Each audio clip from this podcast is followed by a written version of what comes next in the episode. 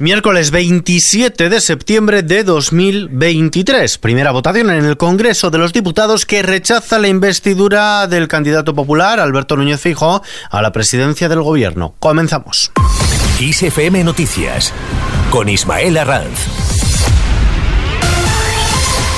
¿Qué tal? Como decimos, el Congreso de los Diputados ha rechazado investir como presidente del gobierno al candidato del Partido Popular, Alberto Núñez Feijó. Se ha quedado en los 172 votos a favor que tenía confirmados, es decir, los del Partido Popular, Vox, Coalición Canaria y Unión del Pueblo Navarro. Los otros 178 congresistas han dicho no a su investidura. Señorías, no habiendo alcanzado el candidato propuesto la mayoría absoluta, procede someter la misma propuesta a nueva votación 48 horas después de la anterior. Acaban de escuchar a la presidenta del Congreso, Francina Armengol. Feijón ha logrado la confianza de la Cámara para convertirse en presidente del Gobierno. En los pasillos del Congreso, el líder de los populares, Alberto Núñez Feijó, ha asegurado que queda claro que ha hecho todo lo posible. Ha asegurado que España puede sentirse tranquila porque va a seguir trabajando por ella. A su juicio, la investidura ha servido para acreditar quién ha ganado las elecciones y quién se ha quedado a cuatro votos de la mayoría absoluta. Está claro que hemos hecho todo lo posible y que España se puede sentir tranquila porque vamos a seguir trabajando por ella. Declaraciones de Feijó, como decimos, en los pasillos del Congreso. Previamente, dentro del hemiciclo, ha acusado al jefe del Ejecutivo en funciones, Pedro Sánchez, de no intervenir en el debate de investidura del Congreso y escapar para no decir la verdad. A su entender, quien calla otorga y esta sesión parlamentaria ha valido la pena, dice Feijó, porque se han retratado todos, tanto con sus palabras como con los silencios. Digo casi todos porque uno no lo ha hecho. Ha preferido escapar para no decir la verdad.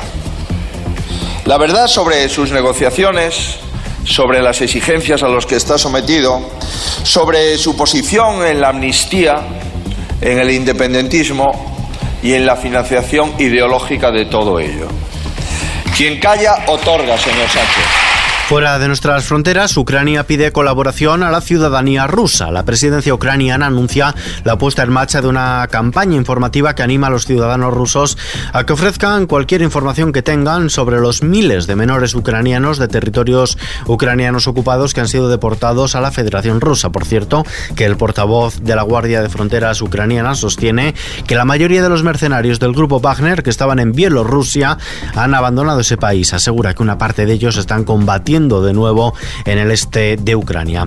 De vuelta a casa, Bilda y Luque han sido imputados. El juez de la Audiencia Nacional que investiga al expresidente de la Real Federación Española de Fútbol, Luis Rubiales, por los delitos de agresión sexual y coacciones a la futbolista Jenny Hermoso, ha decidido citar como investigados tanto al ex seleccionador Jorge Bilda como al director de la selección, Albert Luque. Ambos estaban citados a declarar como testigos, ahora lo harán en calidad de investigados, aunque no ha trascendido los delitos que le son imputados. Por su lado, las mujeres del sector del cine evidencian al elefante en la habitación de los abusos. Una amplia representación de las mujeres del sector audiovisual español se ha reunido hoy en el marco del Festival de Cine de San Sebastián para dar un paso más en la consecución de un código de buenas prácticas contra los abusos sexuales de género o de poder que sea consensuado por todos.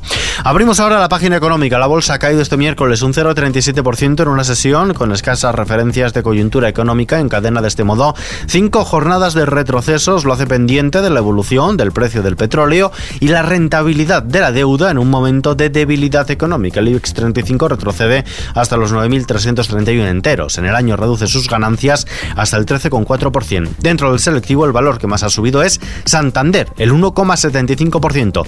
Farolillo rojo, el valor que más ha bajado, Solaria, un 4,43. El euro se cambia por un dólar con 5 centavos. Vistazo ahora al mapa del tiempo.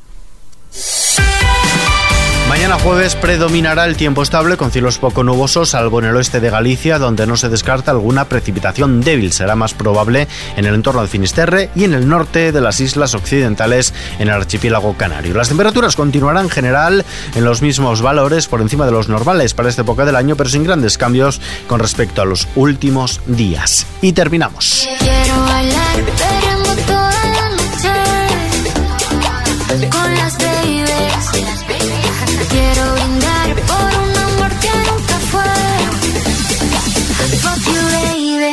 Sorry, perdón.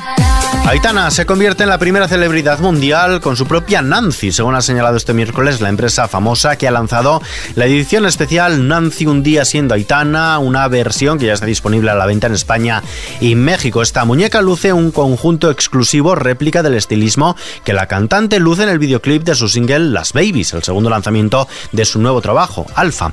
Este conjunto de ropa está formado por un top azul con brillo, un pantalón ancho negro con estrellas plateadas y decorado con flecos. Como complementos luce botas negras, collar y grandes pendientes. Además la muñeca cuenta con rasgos y peinado que imitan a los del artista, con pelo corto con flequillo en color castaño oscuro.